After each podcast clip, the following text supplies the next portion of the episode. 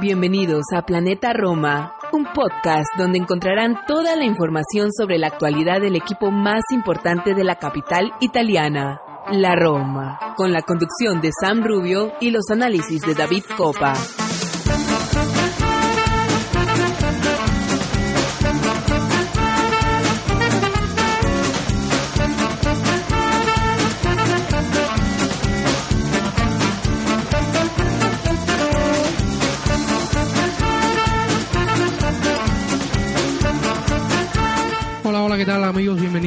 Episodio más de Planeta Roma Podcast. Hoy episodio número 215, una, una edición de este podcast cargadita de información. Vamos a estar hablando de muchísimos temas.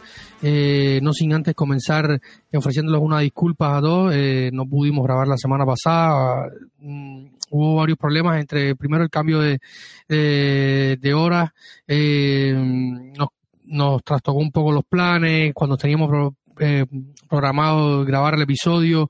Al final resultó que había una hora más y una menos, con diferencia con, con Vivo y con nuestro querido Santi, que siempre es nuestra, nuestra, está aquí en nuestra compañía, pero como él está en Europa, en fin, nos hicimos un lío tremendo con la programación que ya teníamos hecha.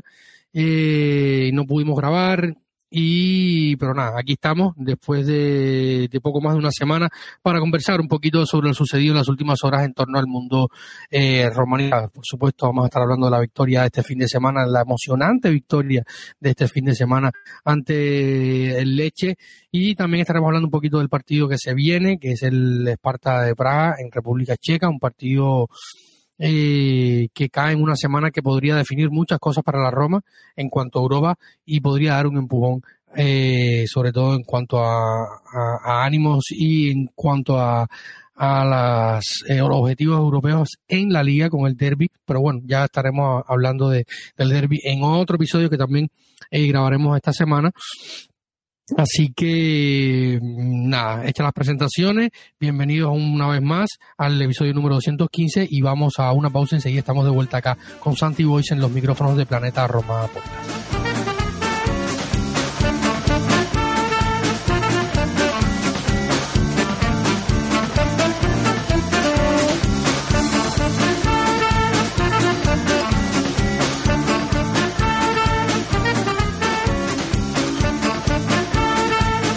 Estamos de vuelta acá en este su programa donde siempre intentamos analizar y descifrar un poco eh, el día a día de nuestra querida llamada Lupa. Y para eso hoy voy a contar con la compañía de mi querido y bien estimado Santi Voice desde España.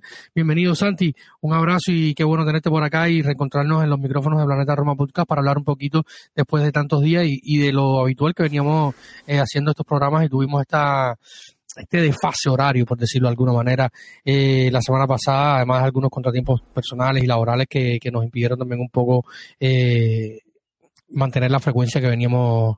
Eh, nos, nos, pasó como a, como a Lukaku con, contra el Inter, que no pudo anotar. Hola David, eh, sí, sí, nos pasa algo. Antes lo has explicado tú a la perfección y aunque suene ridículo es la realidad. Hubo un cambio de hora en Europa. Nosotros grabamos siempre en un momento en el que a ti te supone ser el mediodía y a mí tarde noche y claro tenemos nuestras obligaciones también familiares con lo que tenemos que ser muy concretos a, a la hora de grabar y de determinar el horario que empleamos para ello y ese cambio horario pues nos trastocó, nos movió una hora de tiempo y nos pilló por sorpresa. Es, lo que tiene también ir em, de un lado a otro, te lleva la corriente en el día a día y a veces eh, pierdes un poco el norte y la concentración, que es lo que nos pasó. Pero bueno, eh, aquí estamos eh, de nuevo para hablar de, de nuestra Roma.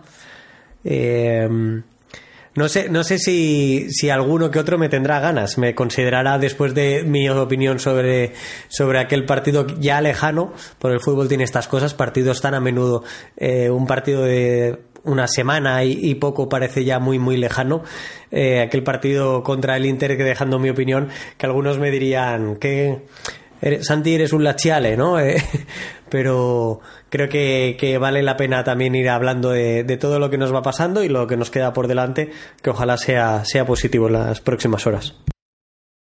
Eh, la realidad, Santi, no, no, no creo que nadie tenga, yo también lo dije, lo comentamos en el grupo, en nuestro grupo de Patreon, que de hecho sea paso un saludo a todos nuestros Patreon, gracias a todos siempre por escucharnos, apoyarnos y estar siempre en contacto diario y ayudar a que este proyecto siga existiendo y se mantenga de cierta manera eh, respirando y respirando fútbol y, Roma. Así que un saludo a todos ellos. Gracias a todos también los que nos escuchan y no son Patreon. Y recuerden que si quieren unirse a esta comunidad más activa, esta pequeña comunidad más activa, que es la, la, familia más cercana, por así decirlo, simplemente tienen que entrar en patreon.com, es la planeta Roma, y ahí se encontrarán las diferentes formas de, de suscripción para ser un suscriptor de pago, válida redundancia, que va desde un dólar hasta tres dólares y le da acceso a unirse a nuestro grupo de WhatsApp eh, privado, donde ahí estamos comentando todo el tiempo, informaciones, detalles, información exclusiva, eh, en fin, eh, hay mucha mucha interacción siempre en, el grupo, sobre todo los días de partido. Y lo comentábamos, ¿no? Porque para empezar un poco de atrás hacia adelante en la línea temporal y, cubrir también un poquito de ese partido contra el Inter que fue bastante amargo. Lo comentó en, en el post partido, lo comentamos yo en Twitter, lo comentamos en, como decía, en WhatsApp y, en, y siempre en la interacción diaria. Eh, y había algún comentario por allí que nos deja eh, uno de nuestros habituales, eh, habituales uno que nos escucha siempre y nos, nos escribió por, por, por, por iBox, que es una de las plataformas donde pueden escuchar siempre nuestros, nuestros episodios, y que fue un tema muy comentado en esta semana, y es las bajas, y eh, para mí influyeron, evidentemente se pudo hacer mejor, sí, pero, eh, o sea, como siempre decimos, hay muchos problemas eh, que se arrastran, hay muchos problemas que, que, que influyen, o sea, no, no es cuestión de, de, de, planificar un partido. Eh, como decía Mourinho, no, no solo tema del calendario, que él también decía que se ha quejado antes y después, él se ha quejado bastante del calendario, no solo a raíz del partido contra el Inter, que es un tema que hemos venido debatiendo en los últimos días bastante, eh, pero sí las bajas influyen, influyen muchas cosas, o sea, no, no, el, el partido está condicionado y determinado por muchísimas cosas, además de que la Roma fue sin cinco, sin cinco titulares a, San Siro y de que el Inter es un rival eh, muy superior, Santi, ¿no? Yo creo que, que, hay que dejarlo claro. Eh, y también un poco eh, que, es una, una, una derrota de las que tú, que tú puedes decir cuando tienes un equipo limitado y a lo mejor tú como entrenador y, se habló también de esto mucho en las radios. Yo saben que yo me gusta escuchar mucho la radio romana también porque es la única forma directa que tengo para estar en contacto con la información diaria, el minuto a minuto, informaciones de, los entrenamientos a pie de campo mm, y, ciertas cosas. Eh, se hablaba en la previa, eh, con las declaraciones de José Mourinho en la previa del, partido contra el Inter, que nos estamos yendo demasiado atrás, que sonaba un poco derrotista, incluso a, inicios de temporada sonaba un poco derrotista cuando decía que es un equipo de quinto octavo puesto y tal. Eh, pero hay partidos que uno eh, saca el presupuesto y dice, mira, no voy a, es muy difícil ganar este, este, este partido y era mejor eh, quizás eh, no arriesgar como arriesgó a, no arriesgó a Pablo Dybala en el partido contra San Siro, eh, tenerlo a, punto para el partido contra el Leche y que unos minutos quizás en, en Praga y después tenerlo para el derby. O sea, hay, hay los entrenadores y los gestores de grupo sacan sus presupuestos a la hora de enfrentar ciertas cosas, Santi. Sin duda es complicado, David, y yo, yo creo que, que, la reflexión que debemos hacer es que, que, el árbol no nos deje ver el bosque. Eh, hay que tener cuidado en ese sentido y finalizar el partido como finalizamos contra Leche con dos goles en el tiempo extra. Eh, nos debe dar muchísima alegría y evidentemente ver la tabla clasificatoria después de un inicio de temporada hasta, hasta el primer parón por las selecciones, hasta la primera sosta que se llama o que se le hace referencia en italiano, fue realmente malo y estamos recuperando ese camino para mi gusto, no del todo aún, aún nos queda eh, un poquito más y pisar ese quinta posición como mínimo, pero sin duda estamos cerca a cuatro puntos de Liga de Campeones, que es el objetivo para todos y que este año nadie puede decir lo contrario, creo yo, sería, sería mentir. Eh, pues dentro de todo ello, eh, evidentemente la temporada es muy larga y hay momentos complicados. Las, lesiones vienen siendo algo habitual en la Roma y aquí habría que tratar el, cómo, eh, cómo se está trabajando a nivel médico, qué problemas hay, porque al menos en la época de Mourinho están siendo muy recurrentes. ¿no? Eh, siempre hemos hecho referencia a la cantidad de rotaciones que hace por ser bastante discretas el técnico luso, pero este año tiene la plantilla más amplia y probablemente más de su agrado y de su gusto en cuanto a perfiles y en cuanto a jugadores, con lo que sí que podría estar haciendo más rotaciones de las que hace si tuviera a su disposición más, más jugadores de los que viene siendo habitual en las últimas semanas. Sin duda, el partido del Inter en, en Milán era muy complicado y era de esos que puedes entender que se pierda. Nosotros aquí, tanto tú como, como Sam como yo, hacíamos referencia a él que lo que queríamos ver es un equipo que compitiera. Y le contesté a, a, Julián Pérez en su, en su aportación, en su comentario a iVoox, que, que evidentemente vuelvo a agradecer porque en mi opinión eh, quise ser crítico desde la perspectiva de, de, considerar que la Roma tiene la obligación de competir y los jugadores con los que se presentó en San Siro tenían la obligación de competir y creo que la Roma realmente no lo hizo y que el resultado acabó siendo engañoso porque el, el Inter nos pudo haber metido bastantes más goles de los que realmente consiguió con ese final 1 a, 1 a 0. Eh, quiero decir que la Roma, eh, por ejemplo, tiempo atrás, meses atrás, tenía una solidez defensiva de que ahora, que ahora no está demostrando o no está mostrando por diferentes circunstancias. Em, y que, y que allí en San Siro, tú, a mí ya me da igual cuál es la idea del juego. Si esto no. Creo que decir esto no nos hace ni mejor, ni peores, ni más o menos romanistas, ¿no? Pero algo que se le criticó mucho entonces en la radio era ¿por qué vas a defender a San Siro? Yo no critico iría a defender, creo que debía, con las, con las con la plantilla que tenía en esos momentos, eh, sea Inter, sea Milan, sea Juventus, eh, o si en competición europea nos topáramos con un Coco, voy a decir, con un Sevilla, con un United, con un equipo caído de Liga de Campeones, probablemente en estas circunstancias, sin contar con Dybala, sin contar con Smalling, sin contar con varias piezas importantes, eh, nos veríamos en la obligación de jugar a defender. Lo que critiqué es que no se defendiera bien Puedes ir a defender, pero con las líneas juntas en tu propio campo y no pasa nada si no disparas a portería.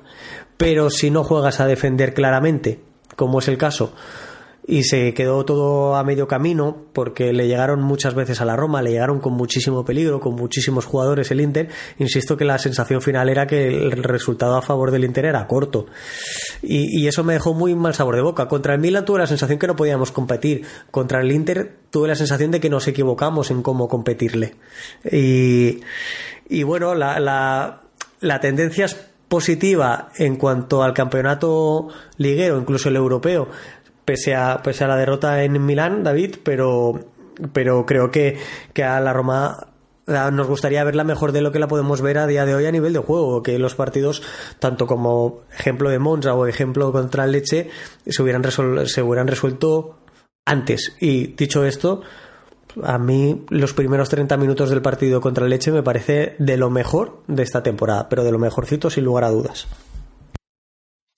Antes de entrar al partido contra el Leche, porque una cosa lleva a la otra y comentábamos, eh, y ahora lo, ha dicho Santi, eh, lo comentábamos cuando hablábamos yo y Santi preparando este episodio, y una cosa lleva a la otra. Lo decía Santi, yo creo que el primer tiempo del partido contra el Leche fue de lo mejor, incluso Santi hace la salvedad de los 30 primeros minutos porque fue muy intenso, un, equipo, un partido bien planteado contra un rival que a pesar de, de por el nombre y, y, y, por el eh, como está concebido, eh, lo hablaba en el space del show del medio tiempo, un equipo muy style Pantaleone Copino, que es para mí uno de los mejores directores deportivos de lo que va a decirlo en la Serie A, la, la, lista de jugadores que, que, ha podido eh, descubrir Corbino y, que luego han dado el salto, simplemente hay que mirar eh, la última temporada con, con el danés que fue al Sporting de Lisboa y, y muchísimos otros durante el tiempo, Bushin y Chevantón y, y, muchísimas otras eh, jugadores. Eh, es un equipo que, que, tiene bien los conceptos, un entrenador como Roberto Caversa, que, que, fue eh, el artífice de llevar a, al Parma de vuelta a la Serie A, que compitió con un Parma eh, mientras mientras pudo antes de caer al caos y, irse a la Serie B, eh, que, que, competía bastante bien con lo poco que tenía a disposición y antes del cambio de propiedad, que después hubo bastante confusión ahí en el Parma, eh, que dicho sea paso, ahora está luchando por ascender, está muy bien eh, posicionado ahora mismo en la Serie B en cuanto al ascenso a, la Serie A, que, que, es un entrenador que, que, sabe lo que va y, y, era un partido complicado, pero el, eh, el punto, Santi, es que, que, una cosa lleva a la otra y se ha conversado mucho sobre esto en la prensa, eh, los fanáticos, y había un artículo de, no me acuerdo ahora qué diario, creo que era Corriere, el Sport, que ponía a, a Tiago Pinto en el ojo de la, del huracán, de la tormenta post-Inter, que era eh, cómo concebida la plantilla, porque ahora se ha hecho recurrente el dato de que a partir de la cuarta jornada, cuando Lukaku ya es titular, eh, eh Paredes empezó a agarrar ritmo y tal, hubo una mejoría. en que empezó a jugar más allá del, del accidente del partido contra el Genoa en, el Marachi. Eh, hay un problema de, de, cómo está concebida la plantilla, o sea, es, es un hándicap que eh, muchos jugadores que llegaron en el verano, Renato Sánchez, Leandro Paredes, el propio Lukaku, pero al final Lukaku es, es muy top y, probablemente llegó en mejor forma eh, de los que no hicieron pretemporada. También la pretemporada de Roma tuvo problemas, ya lo hemos hablado acá. Eh, no voy a llover sobre mojado, sabemos todo lo que pasó. Y hay, eso evidentemente pasa factura, ¿no? Tener un equipo a medias para un inicio de temporada eh, y yo creo que lo comenté alguna vez, yo eh, por acá lo dije, a partir de octubre, noviembre probablemente estemos viendo la Roma más cercana a la verdad, ¿no? Yo creo que, que para mí en eso, en ese, en ese aspecto, Santi, no sé cuál es tu opinión, pero sí pasa factura que eh, la pretemporada sea mala, de que jugadores lleguen eh, que con perspectiva de ser titulares sin, sin hacer ningún trabajo en el verano y un gran ejemplo es Andrea Velotti de un año a otro con pretemporada y sin pretemporada. Creo que no hay mejor ejemplo que este eh, y que nos toca de cerca. Eh, pasa factura, ¿no? Tener un equipo que, que, que, no está rodado y no está trabajado en el verano, cuando empiezas eh, te puede pasar factura contra otros rivales de mayor, de mayor entidad, de gente que ha trabajado más, de que jugadores están más a tope, más cerca de, ser un producto finalizado en cuanto al estado físico, ¿no? Sí, sin duda, pero yo la reflexión que hacía en ese aspecto que tú mencionabas sobre la tipología de la plantilla, más que la preparación de cada uno de ellos o del conjunto en general, creo que a esta época del año mm, esos pequeños errores o esas pequeñas deficiencias deben estar ya, ya corregidas. Cierto lo que mencionas, el caso de Velotti, cómo estuvo la temporada pasada hasta que vimos a un Velotti mm, muy incidente en el juego a cómo lo ha iniciado esta temporada, pues hay una, una gran diferencia. Pero yo la, la, reflexión que lanzo sobre la confección de la plantilla es, eh, sabemos a qué jugadores estamos fichando y por lo tanto tenemos que valorar qué problemática podemos encontrarnos en un momento puntual de la temporada. Quiero decir, Smolin es un jugador que, la temporada pasada rindió muy bien, pero que la anterior se la pasó como está yendo esta, eh, con muchísimos partidos lesionado. Spinazzola es un habitual de la enfermería. Paredes venía jugando, eh, para mi gusto, la temporada pasada bastante mal en la Juventus.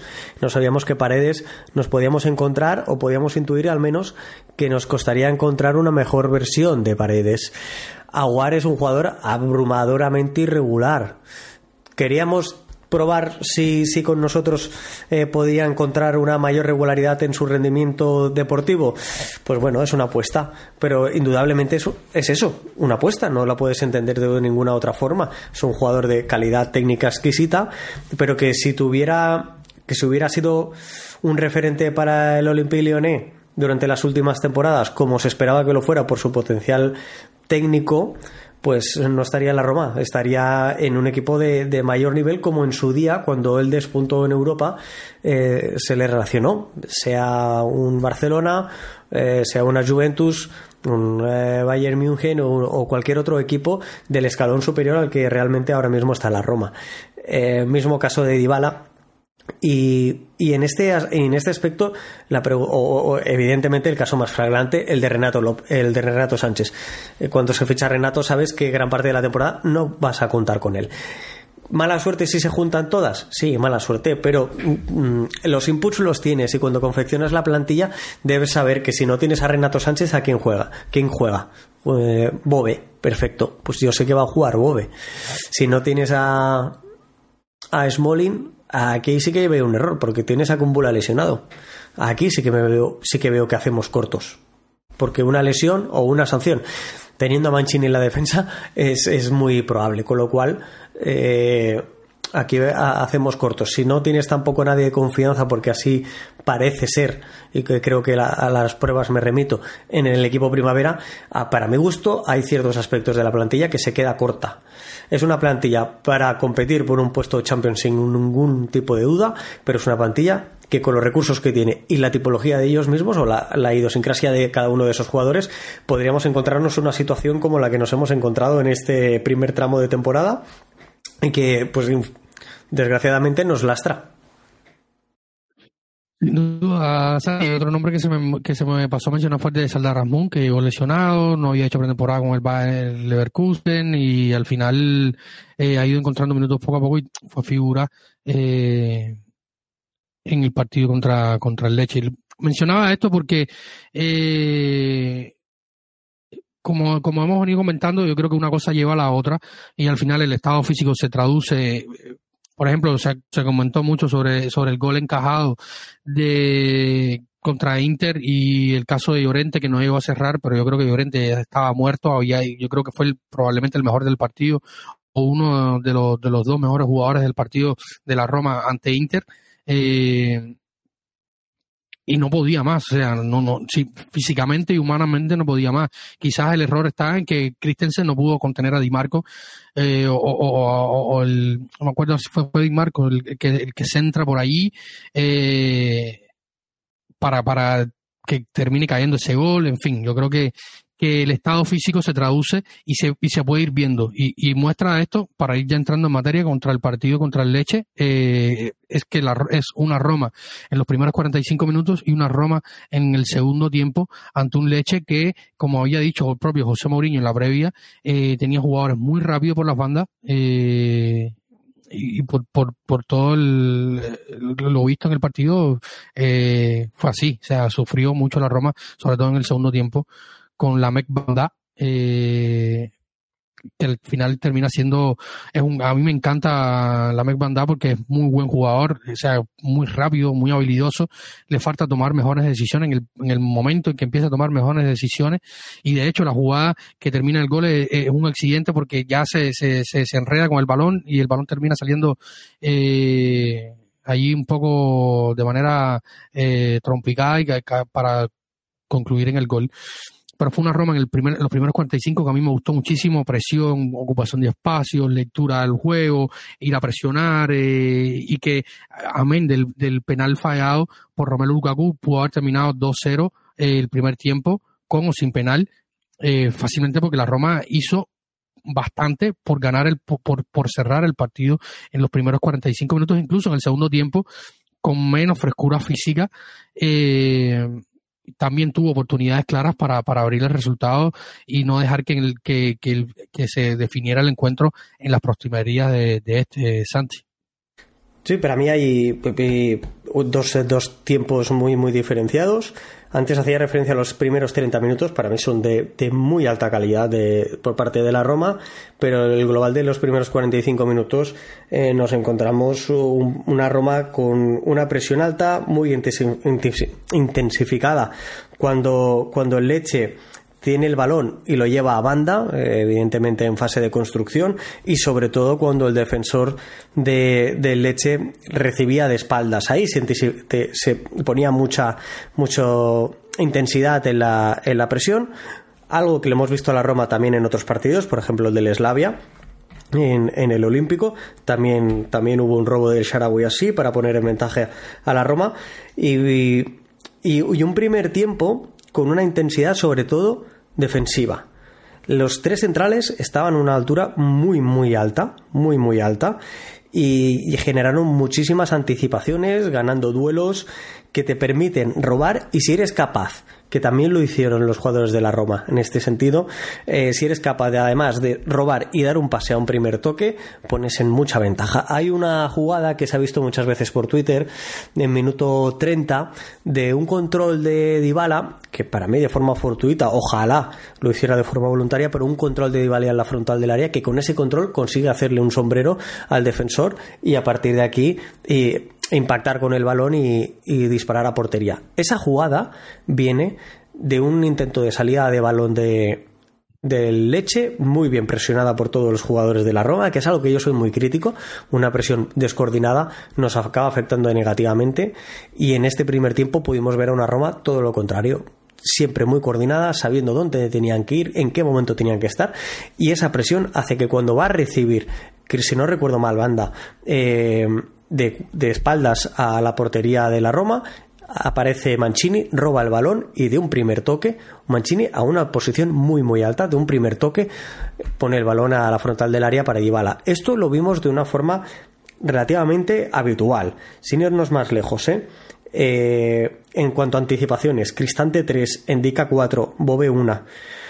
Mancini, cuando era superado, hacía falta, cortaba las contras. Esto también es importante. Tackles ganados durante el partido: Karsdorp 4, Cristante 2, Endica 2, Llorente 1, Aguar 1, Dybala 1. Duelos aéreos, porque la presión alta tiene una voluntad: obligar al leche a salir en largo. Y en esa situación lo haces porque consideras que tú tienes cierta ventaja. Y claro que la tienes. ¿Por qué? Porque en duelos aéreos Mancini gana 4 de 4, un 100%.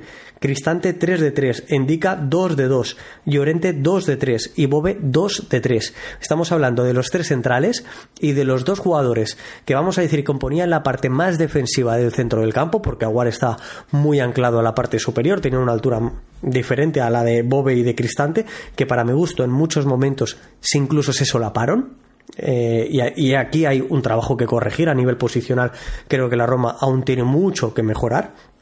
Pero sin duda, esa labor defensiva que he comentado y he puesto ejemplos con números, David, hizo que tuviéramos un primer tiempo, para mí, insisto, muy, muy, muy bueno, al que el único pero que se le puede poner es que no concretara las oportunidades de peligro que generó. Pero evidentemente se dejó prácticamente inédito en la parcela ofensiva de leche del rival y tuviste el dominio territorial de, de posesión de balón y de generación de peligro, que a veces esta última falla. No, también se tuvo.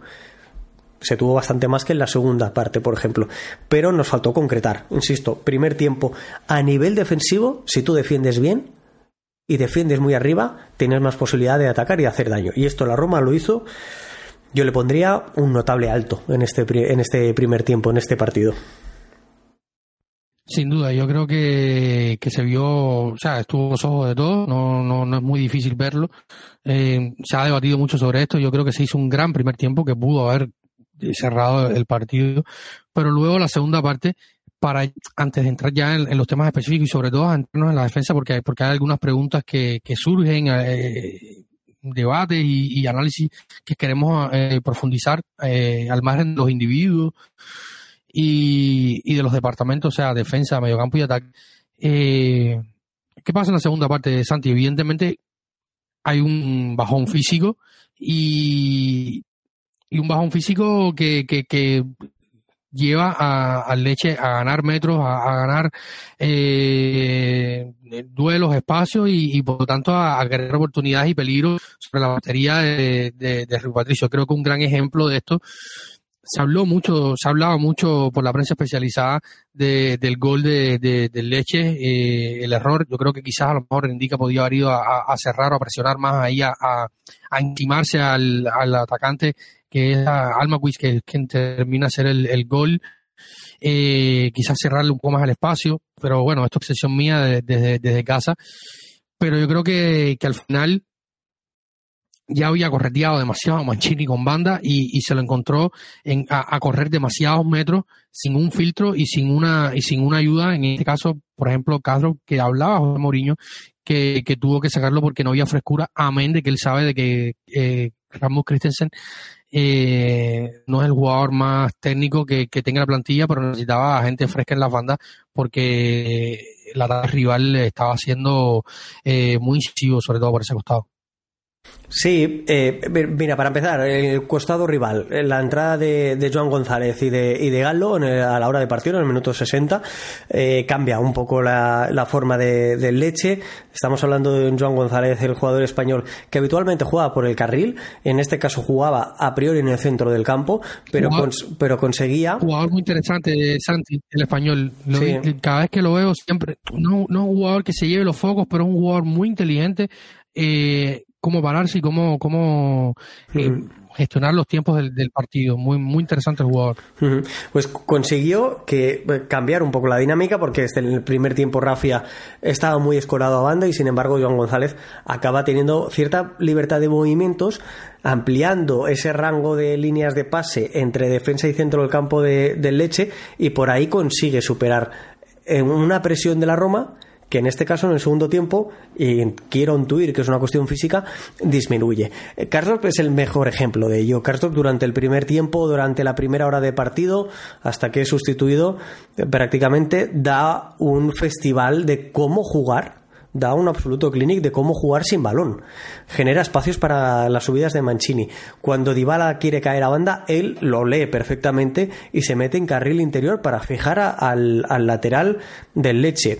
Eh, insisto, el partido sin entrar en contacto con el balón de Karsdorp fue muy, muy, muy bueno. Pero es cierto que en el segundo tiempo se le acaba la gasolina, empieza a no haber repliegue, eh, es justo la banda de banda que es un, valga la redundancia, pero la Mec Banda es un jugador que jugaba él, uno porque es muy bueno y porque es un jugador muy importante, pero no jugaba esta flecha no, de titular, no jugaba tampoco Soriano de titular. ¿Por qué? Porque el rápido, el que te puede aprovechar, el que te puede generar un roto en, un, en una transición es la Mec Banda. Y, ahí está su, su fundamento, ¿no? Su, su, situación de que jugara este jugador y no, por ejemplo, fecha que es otro de los jugadores importantes. Eh, entonces, hay una pérdida de intensidad notable de la Roma y hay también cierto movimiento por parte de Daversa que como antes tú has dicho es un muy buen técnico que, que agita relativamente el partido. Antes mencionabas el gol del leche. El gol del leche eh, viene de un error de Mancini es un error de construcción eh, en, campo, en campo rival. Un momento en el que Mancini, de forma lateralizada, como acostumbra hacer él, pisando campo, campo rival, prácticamente en línea de la medular, decide no jugar en corto con Renato Sánchez, que lo tiene a, su izquierda, tampoco hacerlo con Karsdrop en profundidad eh, en un balón es difícil porque es un balón de muy poca precisión cuando lo haces totalmente vertical, pero tampoco decide jugar por aquí. Y lo que y tampoco que es algo que yo le critico muchas veces a la Roma no reinicias el juego. Cuando tú no tienes un pase claro o al menos no te genera la suficiente seguridad a ti te das media vuelta juegas con tu compañero en la defensa y, construyes por el otro por el otro carril no por el opuesto no hay que querer a terminar todas las jugadas eh, en dos pases eso es un error hay que darle el tiempo que necesita cada una de esas jugadas y circular rápido el balón. Así agitas las defensas, si no es fácil de defenderte. Mancini decide no reiniciar el juego y trata de jugar con Dybala, que está a media distancia, pero sobre todo Dybala no está posicionado porque debería estar más cerca de él. Hay varios jugadores y por lo tanto hay mucho espacio y tiempo de los jugadores del Leche a que eh, se anticipen a Dybala y segundo, tema importante, Dybala ni siquiera está perfilado para recibir. Dybala está mm, semigirado, voy a decir, por lo tanto, un balón no lo puede recibir bien. Se hace intento de pase, Dybala no puede recibir bien, los jugadores del Leche se le echan de encima dos rápidamente, le roban el balón, se monta una transición, Mancini está fuera de posición, tienes que arrastrar a la cobertura o a ese salto a Llorente, luego a Indica, se genera gol por el otro extremo que es Almquist, que es el extremo del costado opuesto por donde se genera esa transición. Ahí está el error. El error es una cuestión de lectura, de lectura por parte de Ibala, que no puede estar mal perfilado, lectura por parte de Cristante, que no está aportando nada a la jugada. Es más, en el momento del pase de Mancini, Cristante está volteado, está de espaldas al balón. No puede pasar esto. Y lectura por parte de Mancini. Si no ves claridad y seguridad en la jugada, no puedes perder un balón y dejar tu defensa expuesta con tus dos eh, compañeros en la defensa, los dos centrales, únicamente como únicos defensores. Eso no lo puedes hacer en la vida. No puedes perder un balón así. Y esto en la Roma es tendente a hacer este tipo de errores de lectura de balón, de inteligencia. Lo hizo Mancini, nos costó un gol. Lo hizo Salewski contra el Inter y estuvo a punto de costarnos un gol. Y lo hizo Salewski contra Leche y estuvo a punto de costarnos el 2 a 0 en el minuto 78. Un balón que Salewski controla en nuestro campo, le llega a él, tiene pase para, por dentro eh, para, para Renato Sánchez, pero decide no hacerlo e intentar hacer un regate, uno contra uno en su campo. Lo pierde y acaba habiendo un balón, quiero recordar de esta fecha, eh, cruzado, o no sé si era esta fecha o Kristovich, pero era un balón que claramente pudo significar en el minuto 78 el 2 a 0 para, para Leche, y esto también le sucedió a Zalewski en San Siro. ¿Cuál es la situación? Que es la misma jugada que acaba con el gol de Azmun, porque hace esta jugada en campo rival. Le sale, marca un gol. Ahí es donde la debe hacer. ¿Dónde no puede hacerla nunca? En campo propio. En campo propio tienes que jugar fácil y rápido, fácil y rápido. Y no lo y son varios los jugadores de la Roma que tienden a, no hacerlo.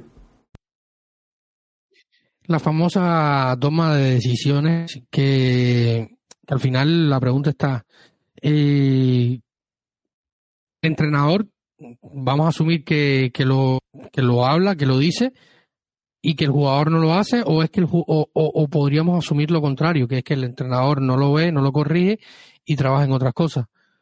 O sea, a mí me parece muy raro que nosotros podamos ver esto desde acá, eh, porque no es la primera vez que le pasa, incluso a Zaleski, Pinazola, el Charaui, eh, de hecho la toma de decisiones del Charaui, que probablemente junto a, quizás contra con Eduardo Boe, fueron no fueron de los mejores en, esa, en esa buena primera parte eh, contra Leche, ¿no? Y, yo creo que, al final el tema de la toma de decisiones es algo que, se entrena, se trabaja, se, corrige, se mejora.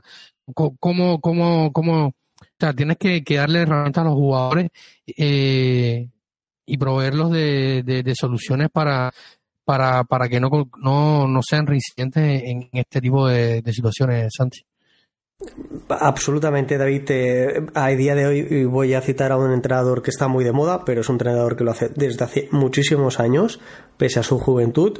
Eh, de Cherby en el Brighton, eh, pero lo hacía en el Shakhtar, lo hacía en el Sassuolo. Fíjate el Sassuolo eh, que tenía de Cherby, él potenció muchos jugadores.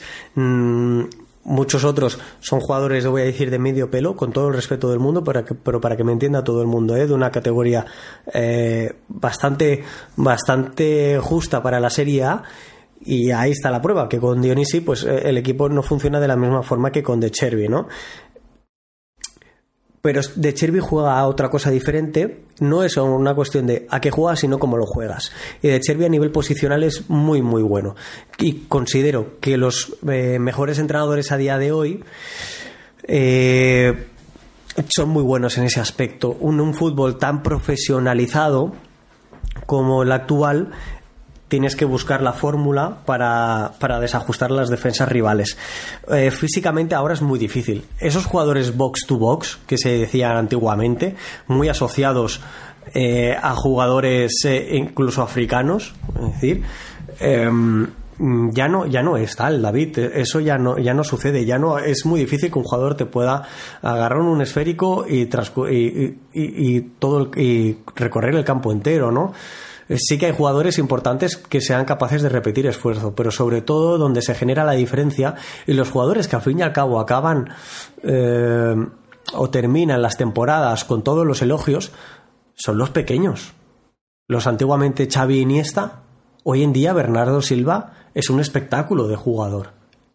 Y es un tío que no lo ves que físicamente sea capaz de que es un box to box, es un tío buenísimo, una potencia física, o de potencia física hay muy pocos realmente que, que logren sobresalir, pero aquellos que entienden dónde deben estar colocados y qué deben hacer en cada momento son los que acaban dominando el fútbol. Y el caso de, de David Silva, también otro español con pasado en Premier. Este tipo de jugadores eh, son absolutos privilegiados y nosotros privilegiados por verlos a ellos y privilegiados ellos dentro de su contexto profesional.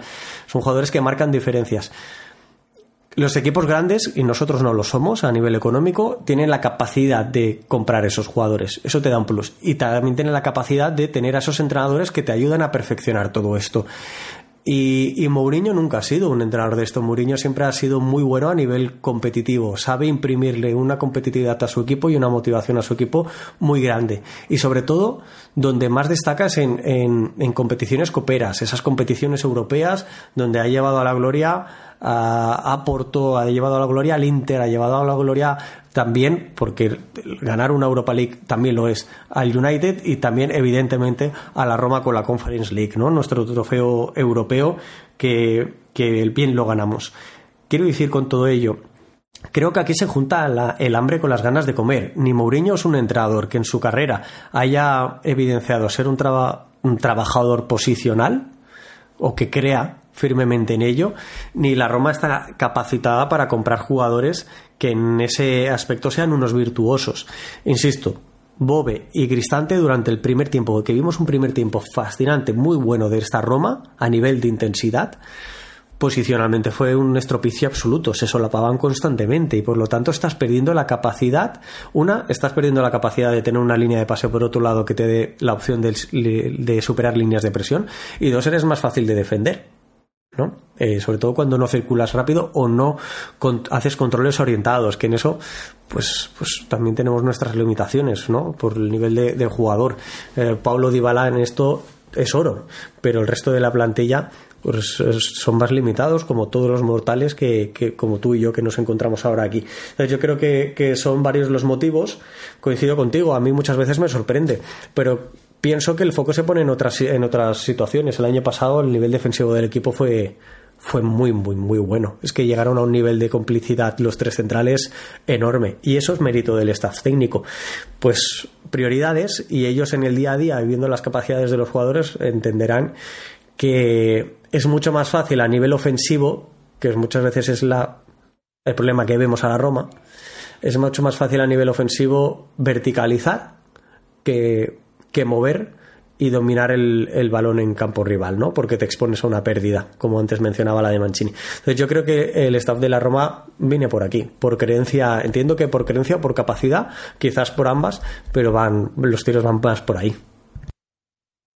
Hablando de defensa y solidez defensiva, eh, mm, como, como lo hemos venido contando, el partido contra Leche realmente se sufrió poco en la primera parte y en la segunda. Eh, entró un poco por cansancio físico y porque no se podían repetir los esfuerzos hechos en la primera. También salió Eduardo O, entró Renato Sánchez, que no es un mismo perfil, que te da otras cosas, que también llevaba bastante tiempo fuera de, de, circulación. Eh, bajó Paulo Dybala, o sea, eh, no te, no te puedo ofrecer ciertas cosas también en la, en la fase sin balón. Salió Ricky Cadro, que como decía Santi, sin balón te da unas cosas y ya en defensa tampoco estaba incidiendo.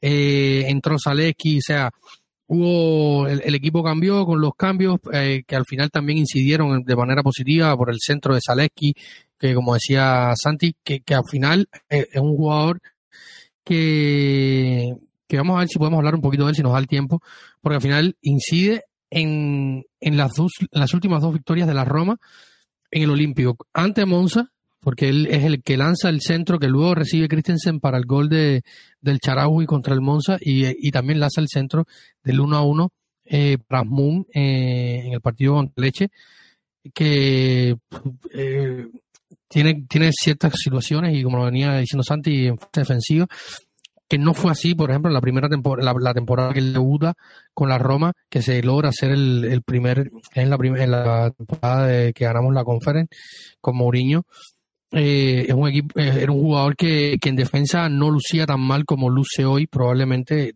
también tiene, hay otros problemas de extracampo, quizás le están afectando, o quizás la, el cambio de, un poco de idea, de actitud del equipo eh, con y sin balón. Eh, vamos a ver si podemos hablar un poquito más de esto. Y lo cierto, Santi, es que, que al final el partido se termina ganando, para felicidad de todos, con, con muchos cambios pero eh, el equipo, la sensación que, que, me queda a mí, a pesar de, de, que, hace, el gol banda, de que se, sufre un poco más en la segunda parte, y es que sin Smalling, que es un caso, mm, vamos a ver si podemos hablar también un poquito de él ahora, eh, sin Embolin y con la defensa muy justa, los tres van a repetir en el partido contra Slavia Praga eh, el próximo jueves. Eh, cierta, al menos cierta estabilidad se ha, se ha, se ha logrado en cuanto a encajar goles. No vemos en la defensa que era un flan, como por ejemplo citaba Santi el partido contra el Milan, que probablemente sea el mejor ejemplo de esto, o el partido contra el Genoa, que la, que la defensa de la Roma era completamente un flan. O sea, el, equipo, comunidad defensiva también. Eh, yo creo que, que, va de la mano esto, ¿no? Porque al final cuando ves las estadísticas en goles encajados, eh, ocasiones permitidas a los rivales y tal en los últimos, en el último, en los últimos, en el último mes al menos, eh, hay una mejoría sustancial y yo creo que también no solo pasa por, porque el equipo mejora, la defensa va evidentemente ganando más minutos juntos, eh, Llorente, Endiga y, Mancini, también mejora eh, Rui Patricio, que no es el portero tiro al blanco que vimos en las primeras fechas. Eh, yo creo que hay un poco de todo para retomar un poco de esa eh, solidez defensiva que teníamos la temporada pasada, que, está bastante distante todavía, pero, pero creo que podríamos decir o intuir que vamos eh, a más en este aspecto. Sí, perfectamente. Hay, que hay que tener en cuenta una cosa, ¿eh? La Roma en ocho minutos contra el Leche hace cinco cambios y agita muchísimo a su estructura en ese, en ese sentido, porque en el minuto 70 entra Renato Sánchez por Bove, en el 73 lo hace Azmoun por Aguar y en el 78 Christensen por Karsdorp, Zalewski por Sharawi, que podemos entender que es posición por posición, o jugador por jugador sin mover esa posición, pero también entra Velotti y sustituye a Mancini, que de los tres centrales para mí era el más desacertado en cierta manera y que además es el que tiene vamos a decirlo claramente, pues Mancini, sabes que con él en algún momento puntual puede haber un cruce de cables y, te, expone, te expones a ello, aunque es un tío que ha madurado bastante afortunadamente en las dos últimas temporadas. Eh, y esto también hay que decirlo. ¿eh? con, con, respecto al Mancini que vimos en el primer año, que fue el, tipo más amonestado en las grandes ligas europeas, al Mancini que vemos hoy, son dos personas completamente diferentes. La primera temporada de Mourinho, eh, antes lo decía, cuando se juntan las hambres, el hambre con las ganas de comer, Mourinho y Mancini deben ser súper amigos, porque son cortados por el mismo patrón, pierden los papeles mm, habitualmente. Y esa primera temporada, Mancini, es que me acuerdo el dato, recibió 16 amonestaciones, que es una barbaridad, sobre todo porque la mayoría es por, por, protestas, realmente. Pero bueno, eh, lo que quería decir, en ocho minutos haces cinco cambios y pasas de la estructura habitual a jugar con Llorente y Endica como centrales, Christensen y Zaleski las bandas con mucha altura, ambos, Cristante y Renato Sánchez por dentro. Renato Sánchez posicionalmente es la anarquía pura y dura, estuvo muy acertado, Cierto, todos los minutos que jugó estuvo muy acertado, a mí me gustó en ese aspecto, pero posicionalmente es la anarquía absoluta. Dybala y Azmoun en la media punta y doble delantero con Lukaku y Velotti. Es decir, en el momento, en ese momento, la Roma se parte en dos, con muchos jugadores por delante del balón, con muchos espacios para el leche, y aquí llegaba llega un momento de, debilidad defensiva y es un momento en el que Leche consigue hacer muchísimo más peligro que en el resto de los 70 minutos anteriores de partido. Eh, pero es fruto del contexto del, del, partido. En ese momento la Roma también es capaz de jugar bien, ¿no? Antes hablaba yo, te decía, yo creo que el staff tira más por una fase ofensiva rápida, verticalizar. En torno al minuto 80 recuerdo una jugada que acaba con un lanzamiento que seguro que lo recordaréis todos los que nos escucháis, eh, de Dybala a pase de, Lukaku que Dybala la pega enroscada e incluso el efecto parece que va dentro y que incluso medio olímpico también la ve dentro eh, eh, esa jugada nace de pases 100% verticales. Llorente, Cristante, Dybala, Lukaku para que el belga la deje de cara para el argentino y todo, absolutamente todo, a un toque toque de control, toque de pase, 100% verticalidad. Y eso pasa cuando se juntan Gente como Llorente, Cristante, Dybala y Lukaku. Cuatro tíos tremendamente buenos que se supieron colocar donde debían estar y supieron imprimirle la velocidad al balón que debían imprimirle. Ahí sale una jugada buena, pero eso a mí lo que me gustaría es que fuera cuestiones puntuales, momentos, en que, y aprender a en qué momento debo verticalizar y en qué momento debo jugar más horizontal, ¿no? Y, y protegerme con balón. Eso en el segundo tiempo. ¿Qué sucede a nivel defensivo? Que tú me preguntabas. Si yo te digo cuáles fueron Para ti, los mejores jugadores, ¿qué me dirías de este partido? Mira, a mí me gustó. Quitándolo, quitando eh, al Lukaku, que quizás tampoco tuvo su mejor partido. Me gustó Dybala porque tenía muchas ganas de verlo. Eh, y porque es un tipo que, que te paga, o sea, el que va al estadio paga la entrada, esa jugada con el sombrero de control en la frontal que casi termina en gol. La Rabona es un tipo que, que, que hace que el que vaya a la, en la grada se levante, aplauda, grita y se ponga eufórico. Y me gustó mucho el partido de Cristante, me gustó mucho el, el partido de Endica, me gustó mucho el partido de Eva Endica con y sin, eh, con balón y sin balón, aunque sigue faltando, me, falta un, o sea, creo que, que no, no, no está todavía el punto de Roger Ibáñez, pero es mejor que Roger Ibáñez, sobre todo con el balón, tú vas seguro a hablar de esto, por eso me haces las preguntas. Ha mejorado mucho, o sea, la agresividad con balón, el ir a presionar, la marca, va sintiendo más ese, ese espíritu de, que es la Roma, porque al final eh, el espíritu de lucha de la Roma y que le ha imprimido José Mourinho no se lo puede quitar nadie. Yo creo que esto es un mérito porque siempre suelo recordar aquella famosa frase de Gianluca Petraki que un entrenamiento y le digo a los jugadores si estaban en la playa, al propio Robert Ibañez, al que él había fichado, Diego Perotti y tres o cuatro más, que se puso furioso. Eh, y es un equipo que se entrega, eh, estén mal o, bien o, menos bien los conceptos del entrenador, pero es un equipo que se entrega y que lucha con sus eh, capacidades y, límites. Eh, pero me gustó mucho el partido en Diga. Eh, el partido de Llorente también fue muy bueno. Eh, Dybala, Cristante, Endica y, y, Llorente probablemente serían mi, mi, mi, podio para los mejores del partido, así pensando así pronto, ¿no? Me parece, me parece perfecto. Yo son los cuatro. Tú sabes que y lo voy a decir aquí, sabes que esta temporada lo que estoy haciendo es eh, ver el partido de la Roma y, tomarme notas de ellos, ¿no? Y en esas notas siempre coloco mis tres eh, jugadores eh, que considero con mejor, mejor rendimiento en el, en el partido. Y yo, de, si tengo que poner cuatro, pongo los cuatro que tú has dicho, pero en orden inverso. Para mí, Llorente, Indica, Cristante y Dybala son los mejores jugadores del, del encuentro. Y y es que creo que a nivel, de, a nivel defensivo a mí me hicieron disfrutar. Ya no por las acciones puras defensivas, que en el primer tiempo fueron muy buenas y en la segunda, en el segundo tiempo, Endica tiene un par de ellas también muy buenas, muy buenas. Creo que estamos viendo una muy una la, la, jugada de Kristovich es una de un jugador que está completamente concentrado en el partido porque Kristovich se saca la marca con una con, con estilísticamente hablando, cuando uno ve fútbol es, la típica jugada, supera a los, a los, rivales en el centro del área e indica corre por detrás de, la, de los dos jugadores que están haciendo la presión a Kristovich, se tira y logra eh, estar ahí para, para, para ayudar al equipo en fase defensiva. Yo creo que es eh, y cómo pone las manos atrás, o sea, eh, me dio la sensación de un jugador hecho Evan Endica.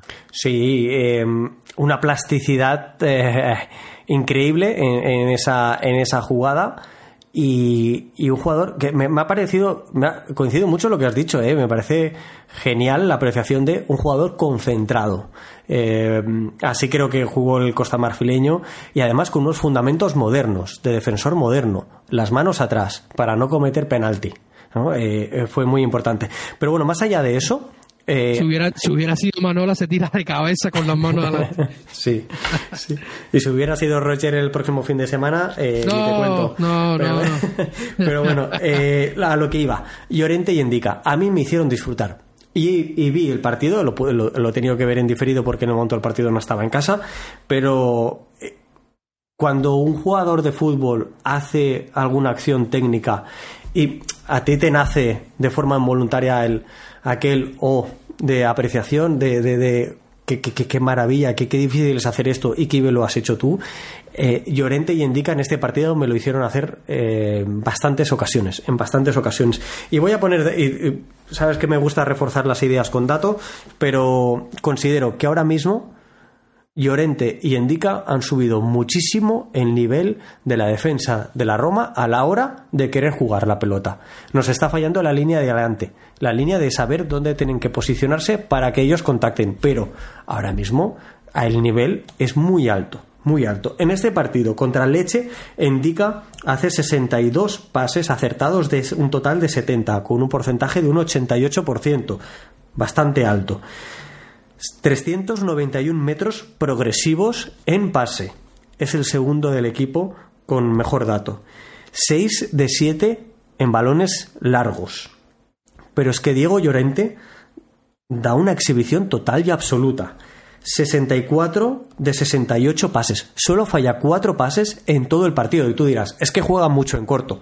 No. No. El menor dato de todos, prácticamente de los de Llorente, son en corto. Un 94% de acierto. 540 metros progresivos. El primero del equipo, 540. El segundo era Indica con 391. Son muchos metros de diferencia, ¿eh? 8 de 9 en largo. Y ojo, balones de media distancia. 42 de 44, solo dos pases errados. De los 64, 42 no son cortos, son pases a media distancia. Son pases que entrañan un riesgo y que sobre todo te ayudan a superar líneas de presión.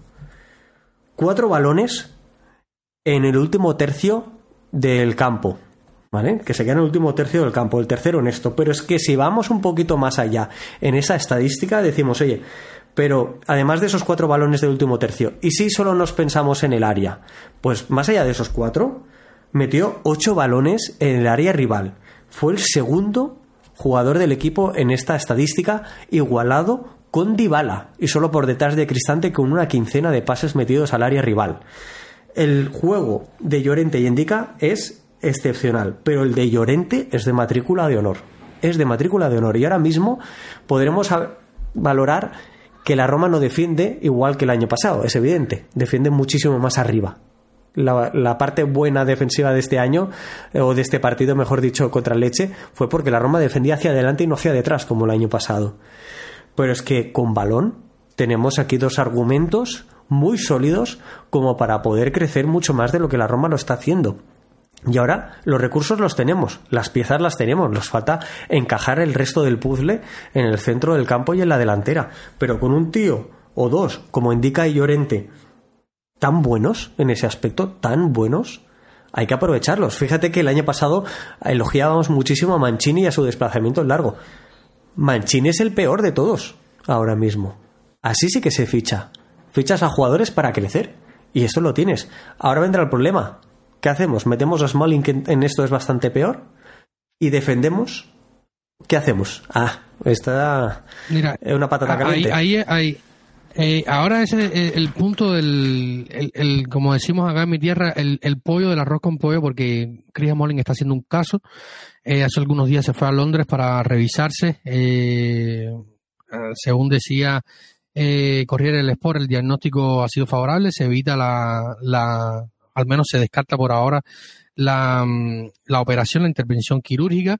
Pero hay un problema, sabemos que Smalling es un tipo que tiene ciertos conceptos personales eh, veganos, eh, no, en el tiempo del COVID no quiso, eh, era uno de los que no quería vacunarse, eh, un tipo de esto de medicina verde, de, de cierto conservadurismo con ciertas cosas y, y rompe con ciertas cosas tradicionales no ha querido usar analgésico y uno de los problemas que tiene su lesión es que el tendón eh, le da dolor y, y, solamente eso se baja con el tiempo o con eh, eh, utilizando analgésicos cuando tiene cierto dolor muscular o en el tendón en este caso y, hay un caos, ¿no? Se ha creado también un poco de ruido con la prensa. Eh, Mourinho aplagó un poco eso, dijo que siempre que, lo, que él conoce mejor a, a que todos ellos, que todos los que estaban hablando ahí refiriéndose a la prensa, eh, que le preguntaban que él le encantaría tenerlo a disposición, pero que lo ve eh, bastante distante. Y, y a mí francamente me gusta la defensa, a pesar de que Mancini se ve peor, como tú decías, con balón, porque es un tipo que, que al final tiene dos asistencias en finales de, de, de, competición europea que probablemente pocos defensores lo tengan y Mancini, Mancini tiene dos, una Saniolo y la otra Dybala, eh, una en Tirán y la otra en Budapest y que es muy buen pelotero, un tipo que tira muy buenos centros. A mí me encanta cuando, y lo hemos hablado acá, lo decía Santi, que hay que potenciar más ese pie y ese pase en largo, sobre todo a, veces tirando centros, cuando se descuelga ahí por ese costado derecho, cuando el equipo está atacando. Pero el tema es que con todo este rollo de, de Chris Smalling, el cual pueden leer en, en planetaroma.net, ahí están todas las noticias, ponen Smalling en la, en la barra de búsqueda y le va a salir todas las últimas noticias de que incluso se ha llegado a hablar de que podría eh, irse eh, en enero, buscar un traspaso. Yo lo veo bastante difícil porque con la edad que tiene Smalling, un tipo que no ha jugado prácticamente nada eh, de, de, de abril hacia adelante, eh, de lo que va de 2023 con un sueldo alto, si, Pinto logra cerrarle eh, eh, un traspaso a Smalling en enero, hay que ponerle, o sea, renovarle el contrato cuatro años más y, hacer, y ponerle un, cuadro de honor eh, ahí en Trioria y en el Olímpico a la entrada de, de, del bus de la Roma porque sería, un, como dicen los italianos, un capoladoro eh, grandísimo. Lo cierto es que a mí francamente me gusta esta defensa, pero hay un problema, Santi. Endica se marcha en enero. Eh, Smalling está como está. Kumbula viene saliendo. Hoy se ha, en los últimos días se ha hablado recurrentemente de Eric Dyer. Eh, o sea, que no deberíamos entusiasmarnos mucho con esto o, o, o cómo es la cosa. O sea, porque ahora mismo si, si Smalling estuviera sano, incluso a mí me costaría eh, verle titular con estos tres porque me gustan muy, más francamente. Eh, a, lo mejor para defender ciertas situaciones se habló muchísimo de que con, de con Smalling eh, el gol contra el Inter no caía y que con Smalling eh, a lo mejor hubiera cerrado diferente. Es verdad que Smalling lo hemos hablado aquí y una de sus grandes virtudes es que es uno que es un tipo top defendiendo el área, muy leyendo a los rivales, anticipando a rivales y, y, y dando mano y organizando pero cuando tienes estos tres tipos que te, defienden hacia arriba y, son capaces de organizarte y tener una buena estructura defensiva, y sobre todo mirando futuro, porque Llorente es más joven, eh, Mancini ni hablar, y Endica también es un muchacho, o sea, con estos tres podrías mirar un poco más adelante. Eh, y Smalling ya el padre tiempo lo, lo ha alcanzado, ¿no? Eh, pero ¿qué hacer, no? Eh, volverá Smalling eventualmente y podrá dar una mano, eh, se sentirá mucho la, la, la o sea, eh, hipotizando un poco, ¿no? Aquí, filosofando, eh, se vienen curvas en cuanto a este aspecto eh, en un momento de la temporada, porque en diciembre va a ser complicado. Eh, ahora no recuerdo cuándo los jugadores, porque lo hablábamos acá, cuando los jugadores, la Roma no ha tenido últimamente muchos jugadores que se han ido a la Copa de África, este año tendremos dos. Yo me imagino que ya cuando esté por finalizar el año, tanto Aguar y Endiga tengan que volar, o sea, me imagino que unos 10, 15 eh, días antes de, del fin de año tengan que volar y, la, y la Roma va a estar compartido eh, acumulada porque vemos, por ejemplo, 23 de diciembre, 17 de diciembre Boloña, 23 de diciembre eh, Napoli, 30 de diciembre Juventus, después Copa Italia contra el Coco Cremonese, eh, contra el queso crema, como lo bautizó Irving Sainz, nuestro Patreon, y después 7 de enero Atalanta, y después 14 de enero Milan. Eh, o sea, esos últimos, incluso ya desde el 10 de diciembre, la Roma va, a recibir a la Fiore en casa, eh, pero a partir de la segunda quincena de diciembre a la, a la, a la, a primera quincena de enero, eh, mamita, lo que se viene mucho y, y, y, la defensa va a ser un problema. Eh, ¿Qué hacer, no? A, ver, sin duda, pues la llegada de Smolin, cuando no tienes absolutamente ningún otro defensor, pues, eh, pues eh, caería como agua de mayo. Eh, eso sería muy alegre para, para nosotros, ¿no? Que con Smolin no hubiéramos encajado el gol de, del Inter es como mínimo ventajista, sino de tener mala memoria. Recuerdo un partido de Copa hace dos temporadas, en el mismo campo, contra el mismo rival, que en los primeros minutos, no te sé decir si era el minuto 2 o el minuto 5, pero eran los primeros instantes del encuentro, un centro lateral, además desde la misma banda, Jeco, recién aterrizado en el Inter, le marca un gol a la Roma anticipándose a Smolin el grandísimo defensor de área, porque creo que es un grandísimo defensor de área. El problema del gol en San Siro reside en que Aslani mete un pase de 45 metros cruzado, sin ningún tipo de presión que le moleste a ello, y que además Di Marco controla y centra teniendo a su defensor a 5 metros, y no a 2 o a 1. Ese es el problema. Un, un, tipo, un tipo como Di Marco que no solo buen centrador, y ese centro lo puso perfecto, que le pegas, o sea, en esa primera parte contra el Inter, te recordará, creo que un disparo de, de, tres dedos eh, que no terminó en gol por, por el, por el viento, por, una partícula del sí, viento. Sí, sí, Y le pegó un, un, golpeo exquisito. Hmm. Entonces, eh, como mínimo, insisto, ventajista ventajista y de muy poca memoria, porque en el mismo escenario hemos recibido un gol con el susodicho, con Smolin, y de esas características. Yo creo que el, gol del Inter, el problema está en que Aslani pueda meter ese pase tan tranquilo y que, y que el defensor, en este caso era Christensen, no estuviera más encima de, de Di Marco, sabiendo el peligro de Di Marco. ¿eh? Puedo entender muchas cosas, eh, partido, minuto, etcétera, lo que tú quieras, sí pero hablar de Smolin es eh, como mínimo ventajista, ventajista. Y, creo que Smolin al final no nos da tanto con balón, pero sí que nos da una tranquilidad defensiva cuando estás un bloque bajo y te arrastra un poco a ello, ¿no? Creo que la Roma puede defender mejor y más espacios, pero habrá contextos de partidos o habrá fases de partidos en los que la Roma necesitará atacar y Smolin en esto no es, no es el mejor pero habrá que apoyarse más en otros. Indica presumiblemente tenemos que pensar en que vaya a estar bastantes semanas fuera, porque una, Costa de Marfil juega como local en la Copa, en la Copa de África. Y, y, creo que tampoco es una mala selección como para caer a primeras de cambio. Veremos qué es lo que acaba sucediendo. Por eso es cierto que el escenario es como menos. Eh, sufrido como realmente como lo, como lo es la Roma, ¿no? Pero es, sufrido pensar que Smolin quizás no esté recuperado, quizás sí, pero venga de una larga inactividad, aún más larga la de Cumbula, y estemos bastante en cuadro. Con lo que yo ir al mercado no es que lo vería descabellado, es que lo veo necesario. Dyer, ¿sí o no? Rápidamente.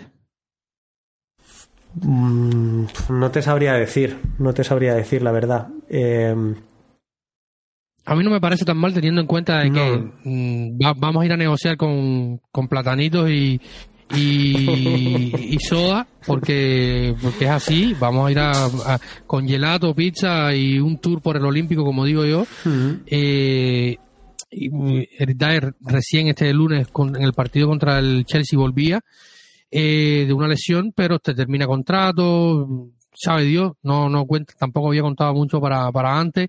Eh, a lo mejor puedes encontrar un acuerdo ventajoso, un préstamo tipo Llorente, pero y que además conoce al entrenador, porque mm, en esas condiciones de, de, saldo cero, eh, ir a buscar un defensor en enero que mejore, a, por ejemplo, a Daer, que es el punto ahora de... Es que este es el problema, este es el problema. Ah, ¿Qué, realmente qué hay en el mercado para que tú te puedas traer con lo que posiblemente... En el mercado de enero. Sí, sí, sí, probablemente Daer sea una buena opción. Y además, creo que, que como también somos muy listos, pensamos que Smolin y Mkhitaryan vinieron de la Premier y nos dieron un buenísimo rendimiento.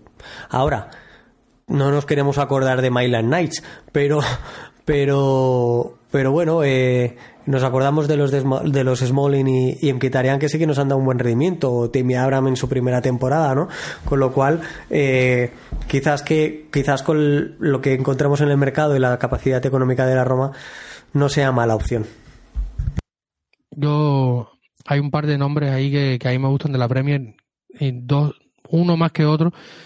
Ex sería, eh, no sé no sé cuánto estará contando ahora mismo porque no, no es mi el terreno que más domine, pero Tomiyasu, eh, me o sea, soñaba con él cuando estaba en el Boloña. Ahora, no sé, eh, es un tipo que te puede jugar toda la defensa. Y, Tomiyasu creo que creo que está muy bien valorado por Arteta. Lo único que sucede es que, el nivel ha aumentado considerablemente en esa zaga y está viendo bastantes menos minutos de los que podía de los que podría haber, ¿no? Eh, sin duda es un es un jugador muy interesante y que creo que nos daría una variante táctica importante. Antes tiene Copa tiene Copa de Asia también, ¿no? Cierto, la Copa de Asia es un poquito, sí, es cierto. Este, este inicio de 2024 también hay Copa de Asia. Eh, complicado. Porque Tomiyasu, lo que te iba a decir, ¿no? Eh, la Roma con los centrales está saliendo muy bien, está siendo capaz de, de, de romper líneas de presión, pero nos cuesta mucho esa, esa zona intermedia aportar un poco más de opciones de pase. Y muchas veces nos encasillamos en tener la altura de los laterales o los carrileros muy altos, la de Karsdorp o la de el Sharawi, Spinazzola o quien sea, y a veces pues, atacando de una forma más asimétrica, es decir, si dejamos al Sharawi o al Salewski, del que hablábamos antes, de su virtud ofensiva y su carencia defensiva, eh, teniendo a estos jugadores un poquito más arriba, pero a Karsdorp o hipotéticamente, eh, insisto que lo que tú has dicho también de la Copa Asia, pero un jugador del perfil de Tomiyasu te podría permitir salir con cuatro atrás para luego posteriormente aparecer o jugar con esa altura de, eh, del carrilero, izquierdo que esté más abajo para, para recibir, que este pueda combinar con dentro, con, por dentro con Cristante y luego más adelante aparecer. Siempre se hace mucho más daño apareciendo que estando, ¿no? Eh, podría ser una variante táctica interesante, pero es que mercado de invierno, mercado de enero, milagros son difíciles de hacer.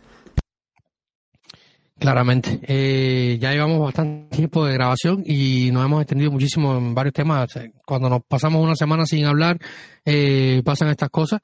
Eh, rápidamente vamos a darle un vistazo al partido del jueves, un partido importantísimo, Santi. sobre todo porque está antes del derby y hay que tomar decisiones, ¿no? Rotar o no rotar, cerrar ya el tema Europa porque matemáticamente aún no lo está, pero la Roma está virtualmente en la siguiente fase de la Europa League. Eh, tienen que pasar cosas muy locas en el grupo para que la Roma se quede fuera, pero podría sellar matemáticamente su pase a la siguiente fase y luego definir el primer lugar en los, en los partidos restantes.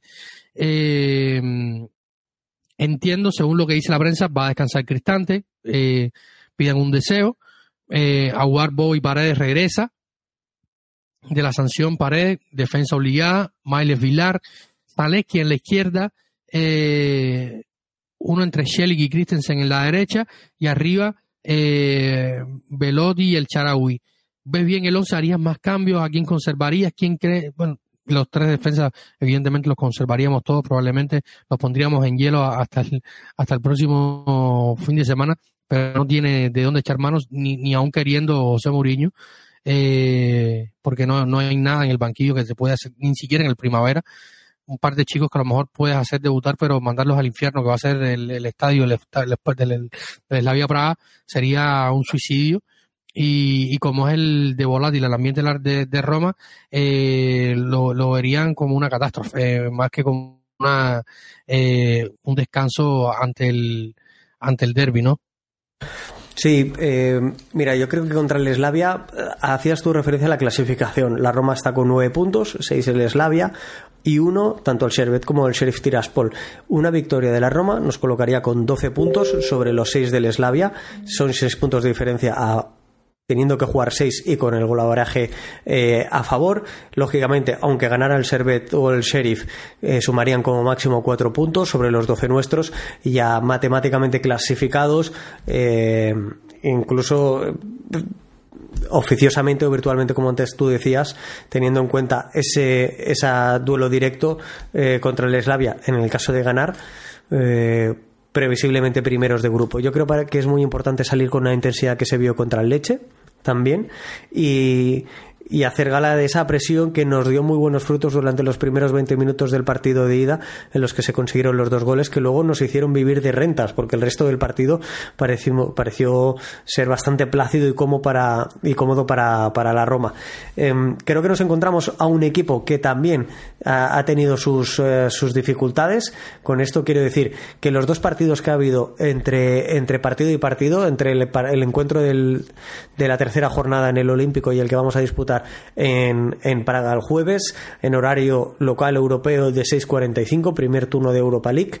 Eh, ha jugado contra el Bohemians 0-2, eh, ganando como visitante y este fin de semana, el domingo, cayó derrotado en casa contra el Victoria Pilsen, uno de los, de los digamos, mejores equipos del campeonato checo, un duelo importante para ellos y por lo tanto en el que no pudieron hacer muchísimas rotaciones, prácticamente el equipo titular que previsiblemente podamos ver en, en la cuarta jornada de la, de la Europa de la Europa League. Para mí la línea me espero muy continuista, un equipo que realmente tenga dificultades con una presión alta de la Roma, pero con una Roma bastante partida, como vimos en el segundo tiempo, como vimos en el segundo tiempo contra el Leche, sí que nos puede hacer daño, porque también lo evidenció ser capaz de combinar muy bien por dentro y sobre todo atacar muy bien por los costados. Eh, tiene jugadores muy importantes y, jugadores, eh, en este caso delanteros, que, van muy bien al remate llegando desde, desde atrás y, tenemos que andarnos con, con cuidado en ese aspecto. Jugamos en el Fortuna Arena, denominado Sinovo Stadium a nivel comercial, porque desde el 2018 el Slavia Praga pertenece al Sinovo, al Sinovo Group, que es un grupo, es un grupo asiático, con una capacidad de 19.370 espectadores. No es nada comparable. Tú hiciste referencia después de este partido de la tercera jornada a ello, David, a que el Slavia Praga está habituado a jugar en delante de 20.000 personas, no delante de 60.000 personas en el Estadio Olímpico y todos opinamos que en un momento dado esto también pudo influir al equipo checo. Eh, es un campo eh, que, está desde el 2008 en el que juega el Slavia, donde ha jugado también brevemente el Bohemians y, han habido eh, partidos de la selección checa. Es un equipo que pese a tener ya, ya su recorrido, porque tiene, tiene años como mencionamos en el anterior, en la anterior previa, de este, de este encuentro. Es un equipo fundado hace 131 años, en 1892. Su grandísimo rival es el Sparta Praga, el rival ciudadano. Eh, es un equipo que tampoco ha tenido grandes jugadores y no ha tenido grandes entrenadores. El campeonato checo, exceptuando en un momento de la historia ya bastante lejanos, eh, en aquello del Imperio Austrohúngaro y donde eh, posteriormente también el, el fútbol centroeuropeo tenía bastante peso. Más allá de eso, el campeonato checo es un campeonato muy alejado de lo que vendría a ser la Serie A y por lo tanto es difícil encontrar tanto jugadores como entrenadores de, referencia que formarán parte de, de, este Slavia de Praga. Un Slavia de Praga que ha ganado 21 títulos ligueros no son pocos, ¿eh? de, lo que es la competición de la primera división de la First League, conocida actualmente de la, de la República Checa, ha ganado, por ejemplo, en los últimos años, en estas últimas dos décadas, 2007-2008, 2008-2009, y luego 2016-17, 18-19, 19-20 y 20-21. Aquí cogió y empalmó un, un lustro bastante competitivo en el que nos acostumbramos a verlo en la liguilla de grupos de, de la Champions League, pero también de la, de la Europa League, porque es la competición europea en la que ha disputado más partidos. Ha disputado 150 partidos de, en competición de Europa League o, de Copa UEFA. Son una grandísima cantidad si tenemos en cuenta que la fase de grupos apenas se disputan seis partidos en el formato actual. Con lo que estamos hablando de un, de un equipo habituado a competición europea y que obviamente su afición será conocedora de la importancia de puntuar como mínimo en este encuentro, por no decir de ya ganar. Con lo cual, eh, creo que tendremos un partido que puede ser complicado, pero que si salimos con la intensidad y con el rigor necesario, con esa ambición de querer ganar, mm, podemos, podríamos llegar a encontrarnos un, un partido relativamente similar al que, al que disputamos en el Olímpico. Tú hablabas de jugadores, eh, yo creo, eh, viendo las tres primeras jornadas, a Svilar y a Chelik me los espero seguro, sí o sí. También confiaba, que me ha hecho mucha gracia lo de pedir un deseo por la ausencia de Cristante, que debido a la sanción que no pudo jugar eh, Paredes, que sí que pueda jugar Paredes y ojalá darle descanso a Cristante porque creo que también le empiezan a pesar mucho las piernas al centrocampista italiano y veríamos a ver si Azmun o Velotti tienen opciones de, partir de titulares y no desde el banquillo.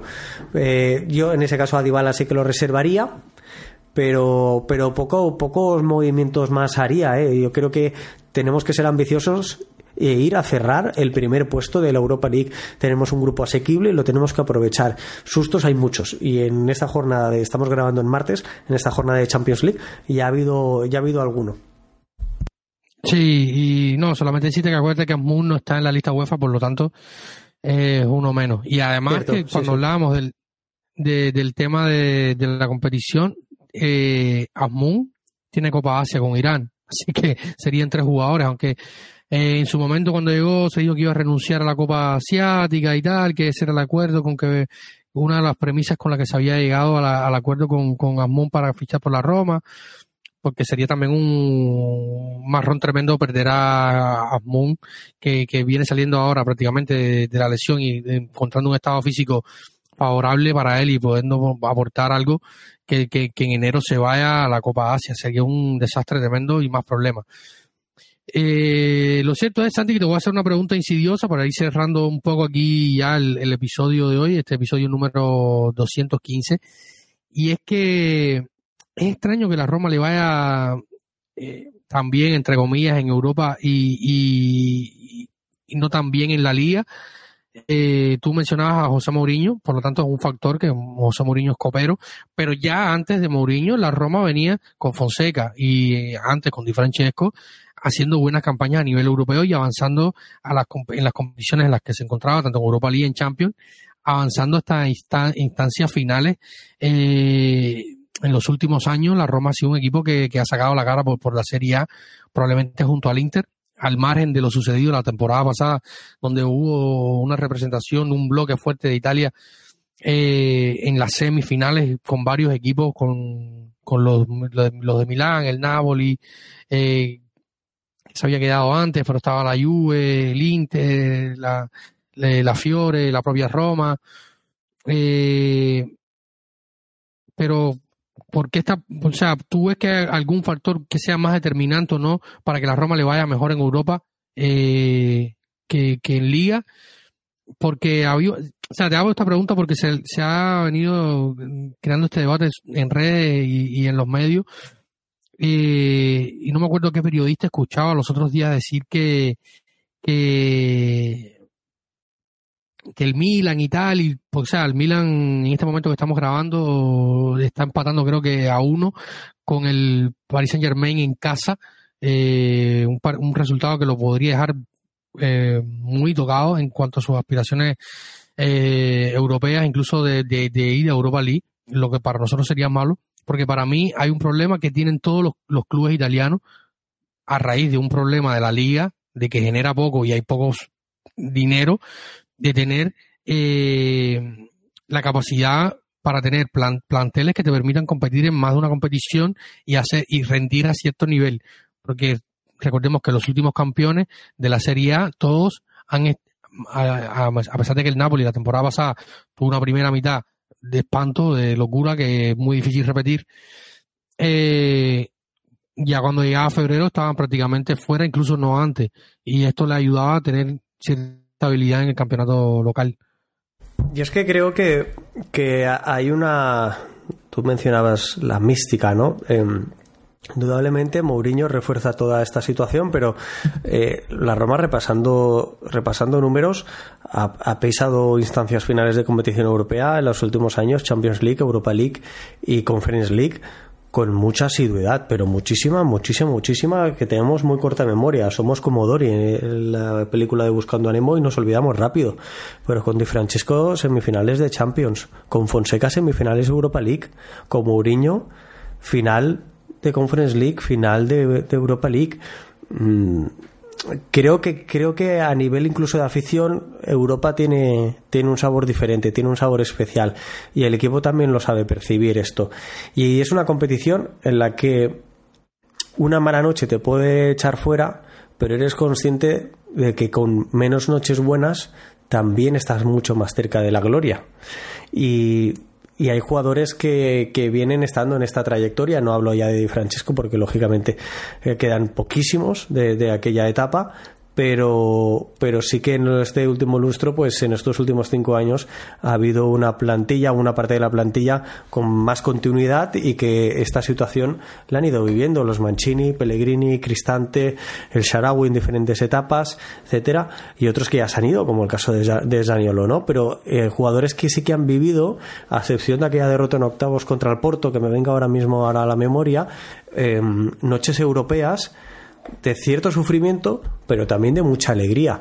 Y, ese, y eso es algo que se contagia. En España tenemos la situación del Real Madrid. El Real Madrid ha ganado ligas de campeones y absolutamente nadie somos capaces de explicarnos cómo han sido capaces de remontar eliminatorias que las tenían totalmente en contra. Y sin embargo, a nivel de afición y a nivel de, de jugadores, desde fuera eres capaz de percibir cómo ellos entienden que esa competición europea es, es su, su, terreno y es, es como aquello, cada vez quedan menos, porque las superficies son más iguales. Por a quien le guste el tenis, toda la vida ha habido jugadores de tierra batida que se les ha dado mal eh, la hierba natural. ¿no? jugar en Wimbledon y viceversa.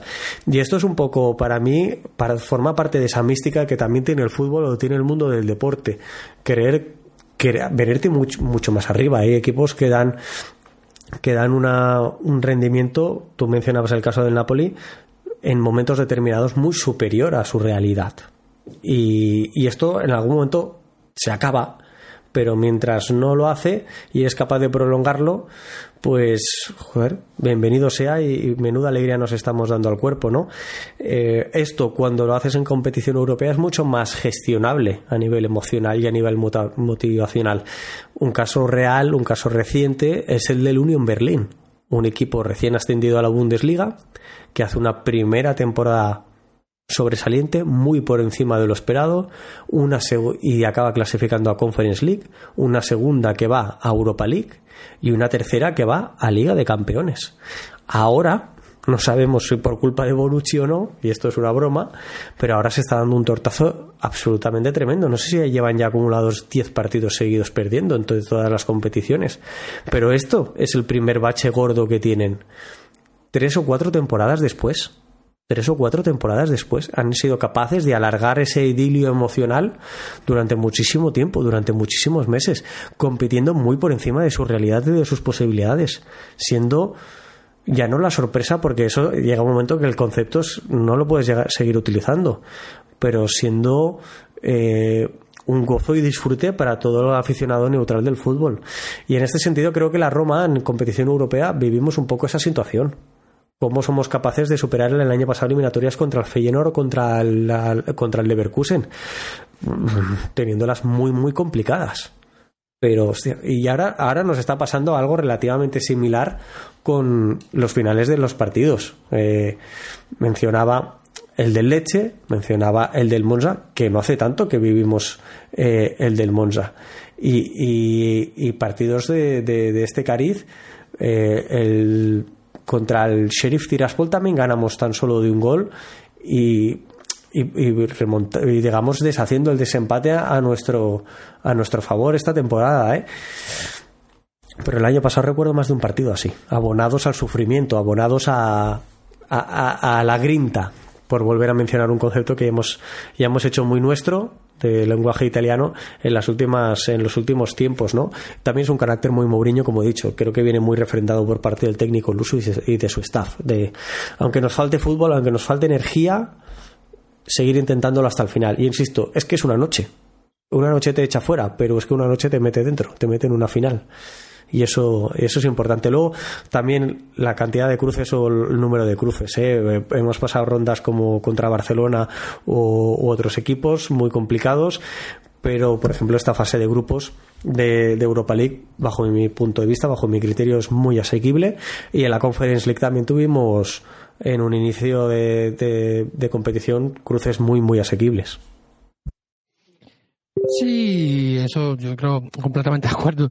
Pero a veces teniendo cruces asequibles nos pasan cosas como nos pasó ese mismo año en la Conference League, que nos, nos, dimos un disparo en el pie tremendo y nos ha pasado otras veces, ¿no? Que la Roma a veces se complica y siempre va la épica. Completamente de acuerdo contigo, quería simplemente escuchar tu opinión porque ha sido un debate que se ha venido generando.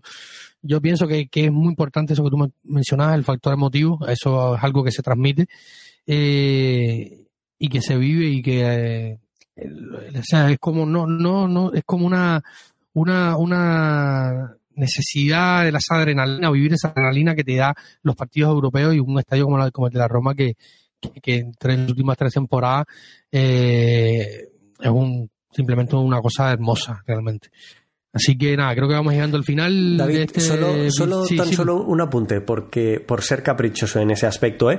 Sabes que sigo al, al femenile de la Roma y solo quería decir que este fin de semana cierto. las chicas jugaron contra la Juventus como visitantes. La Juventus eh, eh, femenina no juega, no juega en, Turín esta temporada, juega a una hora de distancia de Turín, en realidad. Y como visitantes, las chicas ganaron con un importantísimo resultado de 1-3 con goles de, de Manuela de Manuela Giuliano, Emil Hovey y Evelyn Benz, que es eh, la canadiense, uno de los fichajes de esta temporada y que claramente se ha hecho con la posición de titular en uno de los extremos, una jugadora con, con, gol, una jugadora joven y que creo que puede aportar mucho, que va en contra de, pues, de, de Benedetta Gliona o de Ana María Serturini, que han sido también, sobre todo esta última, importante en los últimos tiempos de la Roma y que han ido perdiendo mucho protagonismo a costa de, de la canadiense, como decía. Pero 1-3, muy importante porque la, llegaban las dos con cinco partidos jugados, los dos equipos, y cinco partidos ganados. Esto deshace ese empate. Las chicas de la Roma, 23 goles a favor, tan solo 4 en contra, 18 puntos, a 3 ya de la Juventus, a 5 de la Fiorentina que ocupa la tercera, la tercera posición. Y un equipo femenino que juega muy bien, que, esta que, que, en el día de mañana juega contra el Cesena en Copa Italia y que justo dentro de una semana debuta esta temporada en Liga de Campeones contra el Bayern en una competición en la que hay muchísimas ganas porque ha tocado un grupo muy difícil con, con el Bayern, con el PSG y con el Ajax, pero que las chicas eh, vienen jugando tan tan bien, llevan ocho partidos disputados oficiales esta temporada, los ocho ganados, que, hay que ser optimistas, porque creo que solo nos dan alegrías una detrás de otra la afición romanista. Y por último, eh, se está intentando pues eh, promocionar también el deporte femenino en ese aspecto de los premios. Esta temporada, esta semana se le han dado los premios por parte de un periódico español, que es El Mundo Deportivo.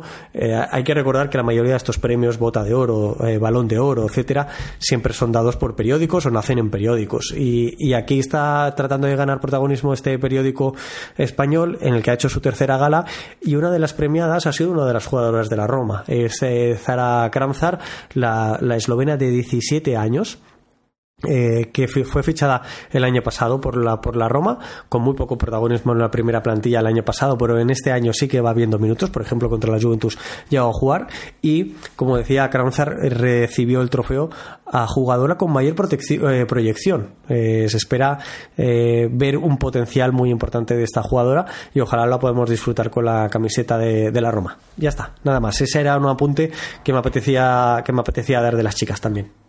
Sí, sí, lo habíamos hablado y realmente con, con el pasar del tiempo y por no hacer más, más largo el episodio, se, simplemente se me fue y no lo tenía apuntado en mi nota porque fue algo de, última hora.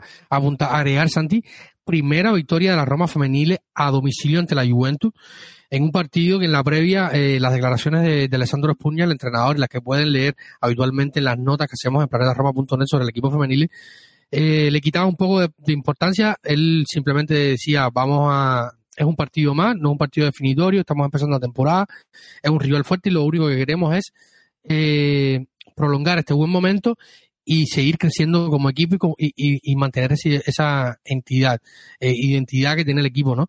Eh, aunque no lo crean, la, afición romanista es afición romanista para todos lados. Si critican a Mourinho, a, a Espuña, se le ha criticado muchísimo desde que llegó a la Roma. Eh, que vino a, retomar el, batón de Betty Babagnoli, quien hoy es eh, una de las figuras a nivel directivo del equipo femenil. Eh, y le decían que le quitaba importancia, que al final la Juve era la Juve, porque el año pasado, en el último partido en que se enfrentaron Juve y Roma, eh, hubo líos en, el Trasfontana, se acusaba a la afición de la Roma de ciertas cosas y había un pequeño ambiente ahí en torno a ese partido y la Roma es la primera vez que gana a domicilio a un equipo así, el auténtico dominador de la Serie A femenil. Y es que, es que sí, totalmente, ganó cinco campeonatos consecutivos antes de, que la Roma eh, ganara en la pasada temporada. Y es que en los últimos tiempos la Roma prácticamente solo había perdido, más allá de competición europea, eh, lógicamente, competición coopera, quiero recordar eh, una, una derrota contra el Milan. Y el partido que tú mencionabas, con el que cerramos la temporada pasada, eh, de la Copa Italia, la final de la Copa Italia, que la Roma perdió contra la Juventus en, en Salerno, concretamente, perdió 1-0. En Liga tan solo había perdido contra, contra la Juventus eh, este equipo, eh, perdió dos partidos. ¿vale? Eh, quiero decir, hay que poner en, valor esta victoria también, porque el año pasado la constancia de la Roma hizo que ese duelo directo no fuera eh, decisivo, pero esta temporada no lo podemos saber. La Juventus, obviamente, después de no lograr el campeonato la temporada pasada y esta de año sin jugar competición europea, porque recordamos que cayó en ronda preliminar, sin duda lo va a poner mucho más difícil. Así que enhorabuena para el equipo de Espuña, que creo que juega cada vez mejor, lo hace muy, muy bien y que en este partido dieron un dieron un rendimiento de solidez y de experiencia. Hay jugadoras como Saki Kumagai que le dan un pozo al equipo muy muy bueno en momentos en los que no es capaz de llevar la fase del encuentro o dominarla como, como más cómoda se pueda sentir, que es dominando al equipo rival y en campo rival. En este caso tocó sufrir la segunda parte, pero ya con ventaja al, marcador, incluso pudiendo anotar un cuarto gol, ¿eh? porque las transiciones fueron buenas, les faltó la suerte final y quizás algo de calidad, pero sobre todo suerte en, en ese momento de decidir delante de la portería, pero el partido fue creo que muy bueno de la Roma, ganando a la Juventus a domicilio. Pueden pasar muchas cosas aquí al fin de temporada, pero mi sensación es, o sea, es la sensación que me da este equipo desde que comenzó la temporada y de lo que viene arrastrándose de un año a otro, es que se puede repetir este año. Es, mi sensación, ¿no? Eh, luego las sensaciones son una cosa y lo que pasa en el campo son otra, pero la sensación es que sí, pero tú este también lo decías. Va, más. Tú decías, somos la Roma para todo, ¿no? Y en este caso también. Este equipo está llevando mucha gente a Trefontane. Y este equipo, cuando va a jugar de, visitante, también lleva gente. El otro día contra la Juventus había bastante afición de la Roma eh, apoyando a las chicas. Y esto también es bueno, que no es una cuestión solo del equipo masculino, sino que como club la, afición está muy unida y da gusto verlo. Es que da mucho gusto verlo y es de esas cosas que te hace sentir orgulloso. Yo cuando vi la afición saliendo de San Siro, después del partido que hizo el equipo, cantando, yo me sentí orgulloso de ser de la Roma. Sí, completamente, y lo decía José Mourinho. Eh, no me esperé que. yo esperaba muchas cosas de José Mourinho a lo largo de, su etapa con la Roma, pero lo que dijo después del partido ante, ante Leche, que es la mejor afición que ha visto en su vida, y es un tipo que ha pasado por, por clubes importantes, Chelsea, United, Porto, Inter, Real Madrid, que diga esto de la, de la afición de, la Roma, para mí a nivel mediático se habla bastante poco y, como siempre le digo los muriñistas que siempre nos escriben en Twitter y en las redes sociales, no, que Mourinho, hay el efecto Mourinho y el sold out, ok, Mourinho es un factor importante en los sold out de la Roma, perfecto, pero los freaking, su política de precios, lo estamos viendo con el, con el, con el, con el Alacio que está jugando hoy con el Feyenoord con el estadio medio vacío el estadio del Olímpico hoy para el partido de Champions que define eh, muchísimas cosas para la Lazio está medio vacío por los precios que pone Lotito y que le importa un bledo completamente la afición. Y, muchísimas veces se ha enfrentado a la afición y, a los jugadores incontables veces la anécdota del avión, eh, yo creo que, la recordarán todos y en España probablemente ese título lo habrán escuchado, porque Luis Alberto fue uno de los que alzó la voz en aquel momento. El tipo había prometido que el equipo, si volvía champion, le subía el sueldo a gente como a Cher y tal, que al final terminó saliendo. Y, y no, no le subió, eh, no, no, no dio bonos ni mejoró nada, y simplemente fue y rentó un avión y, le, y lo, lo, dibujaron de la Lazio. O sea, eh, y, y, estas cosas se traducen en el estadio. Y, y la Roma no llevó más gente antes porque James Palota hizo todo lo contrario, o sea, er, era un lotito de turno en ese caso y, enfrentó muchísimo la afición, se le criticó la afición y los freaking, que son gente que no hablan nunca y con mucha inteligencia, ahí está el resultado. A mí, me perdonáis si, mira, voy a contar algo que, me ha estado pasando en los últimos días. Eh, los que escucháis el programa desde hace ya un tiempo en el que vengo interviniendo, yo vivo en España y pero soy de la Roma porque también hace 12 años viví en Italia, viví a dos horitas de Roma y visitaba constantemente Roma y una de las cosas que hice en Roma fue ver un derby de la capital. En aquel momento el entrenador era Luis Enrique Martínez, actual entrenador del, del País Saint-Germain. Em, aquel derby en el que pude ver a Totti por primera vez, a mí me quedó marcado por muchísimas cosas, muchísimas. Y ahora tenía bien, por a raíz de un amigo que tengo que es aficionado, también vive aquí, que es aficionado de, pues, de la Lazio, porque no todo el mundo sabe de fútbol, eh, eh, eh, hemos tratado de, ir a ver el partido del próximo fin de semana. Pero resulta que las entradas puestas a. Mira, os pongo otro caso. Muy probablemente, probablemente no. Eh, a finales de año viajaré, estaré unos días en Milán y, y, lo que intentaré hacer será, será ver un partido en, en la escala del calcio en San Siro eh, probablemente lo consiga por una por capacidad y dos por, por la gestión de entradas que hace el Milan que en ese día en ese día juega un partido cuando yo estoy allí. Eh, actualmente el Milan tú puedes acceder a su página web y adquirir entradas y ellos ya te dicen en qué momento la, la venta la venta de entradas es libre absolutamente libre eh, la Lazio no lo hace así. La Lazio puso las entradas a la venta hace semana y poco, lo va haciendo por tramos en el estadio y lo va haciendo por precios inasumibles. Inasumibles, quiero decir, 150 euros una entrada para ver un encuentro de fútbol es, es algo que no debería suceder. Y me da igual. Yo, yo he pagado 100 euros por una entrada de fútbol, ¿eh?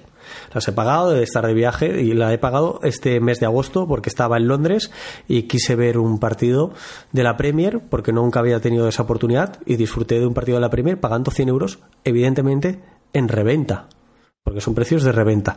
El problema es que la Lazio ya los pone de precios directos de venta. Y a día de hoy, a menos de una semana para el partido, las únicas entradas de venta libre que puedes adquirir son a 115 euros o a 155 euros y de ahí para arriba, porque, ojo, las hay más caras. Las hay más caras y una entrada VIP es capaz de costarte 700 euros. Son precios absolutamente desorbitados, desorbitados. Precios un poquito más económicos, 90 euros o 60 euros, los tienen limitados para abonados de simpatizantes del Alacho que tienen algún tipo de carnet de simpatizante durante un tiempo totalmente desproporcionado. Ponen las entradas a la venta muy poco antes del encuentro luego las reservan para sus propios abonados. ¿Por qué? Porque son gente que las compran y muchas veces intentan hacer reventa y por lo tanto hinchan los precios. Pero el club no lo, no lo ve esto. El club gana dinero con las entradas que se vende con las que se revenden no. La cuestión es que acabamos teniendo una gestión bastante, creo yo, eh, discutible y el Aracho es de los sospechosos habituales de tener el estadio el mismo estadio que la Roma y un estadio de capacidad similar a la de San Siro vacío. Y sin embargo la Roma lo tiene lleno. Y hay que saber valorar en qué momento te renta que entren todas las personas con un precio inferior a que te entre el campo eh, la mitad de las localidades ocupadas y a un precio superior. Cada uno tiene su estrategia aquí, no deja de ser esto, una estrategia económica. Pero yo, por ejemplo, podría deciros ahora mismo que iba a ver el derby y no lo, y no lo puedo ver. No lo puedo ver porque me niego a soltarle eh, 150 euros al Alacho por capricho de, Lolito, que, que no me parece no me parece bien. Vamos. Sí, esto es un tema que que, podemos dedicarle un programa entero porque es un tema que se habla muchísimo eh, y, es algo que está sobre la mesa. Si hay un factor José Mourinho, hay un factor Roma en cuanto a la gestión de esto y, hace unos días, sin ir muy lejos, para, hacer una comparación de precios, eh, en el Roma Milan eh, hubo mucho lío porque se estaba preparando el Olímpico para un evento de atletismo, o sea, se quiere arreglar un poco la pista atlética y las gradas bajas con, para el próximo año, para el Mundial de Atletismo. Al final se pararon las obras, pero en esos días estuvo una sección de la grada cerrada. Eh, la Roma tiene muchísimos abonados, 45 mil, y porque se detuvo por el club la venta de, de, abonos y eh, se subieron un poco los precios a 80, 100 euros eh, en la venta liberada, mm, porque la Roma tiene muchísimas dinámicas, o sea, son norteamericanos y, esta gente con el tema con el tema asistencia al estadio y la experiencia en el estadio son muy top en esto. Eh, en fin, que las, las, entradas llegaron a estar entre 70 y 100 euros y, la afición puso el grito en el cielo porque no es lo normal. O sea, no es lo normal pagar entre 70 y, y estamos hablando de un partido de top que es, con, que es un Roma Milan. Así que Eh, sí, sí. En fin. Muy absurdo. Mira, para que te hagas una a la, a la idea, David, yo cuando fui a ese derby de la capital, pagué 20 euros por la entrada. Económica, ¿eh? Muy económica. Pero de los 20 euros a los 150 que me hubiera tocado pagar en esta ocasión, fíjate si hay diferencia. No, eh, también ha, cambiado mucho la vida y, las situaciones, pero evidentemente no nada que ver. Eh, mm, sin más, vamos llegando al final de este episodio número 215, del cual nos hemos extendido bastante. Esperemos que lleguen hasta el final. Y si llegan hasta, hasta este final, eh, déjenos saberlo, déjenos saber su opinión, compartan siempre nuestro contenido, den like, dejen sus comentarios. Para nosotros es infinitamente importante escuchar sus opiniones, sus comentarios, si les gusta, si no les gusta, qué les parece, eh, qué nos le parece, en fin, todo lo que les pase por su mente mientras van escuchando este podcast que a veces es muy largo, pero muchísimo información. Eh, quisiéramos tener un episodio diario, pero la vida no lo permite, sino probablemente tuviéramos un episodio diario para hablar o, un encuentro diario, porque la Roma es uno de los equipos, como siempre digo, que más contenido a nivel de noticioso produce.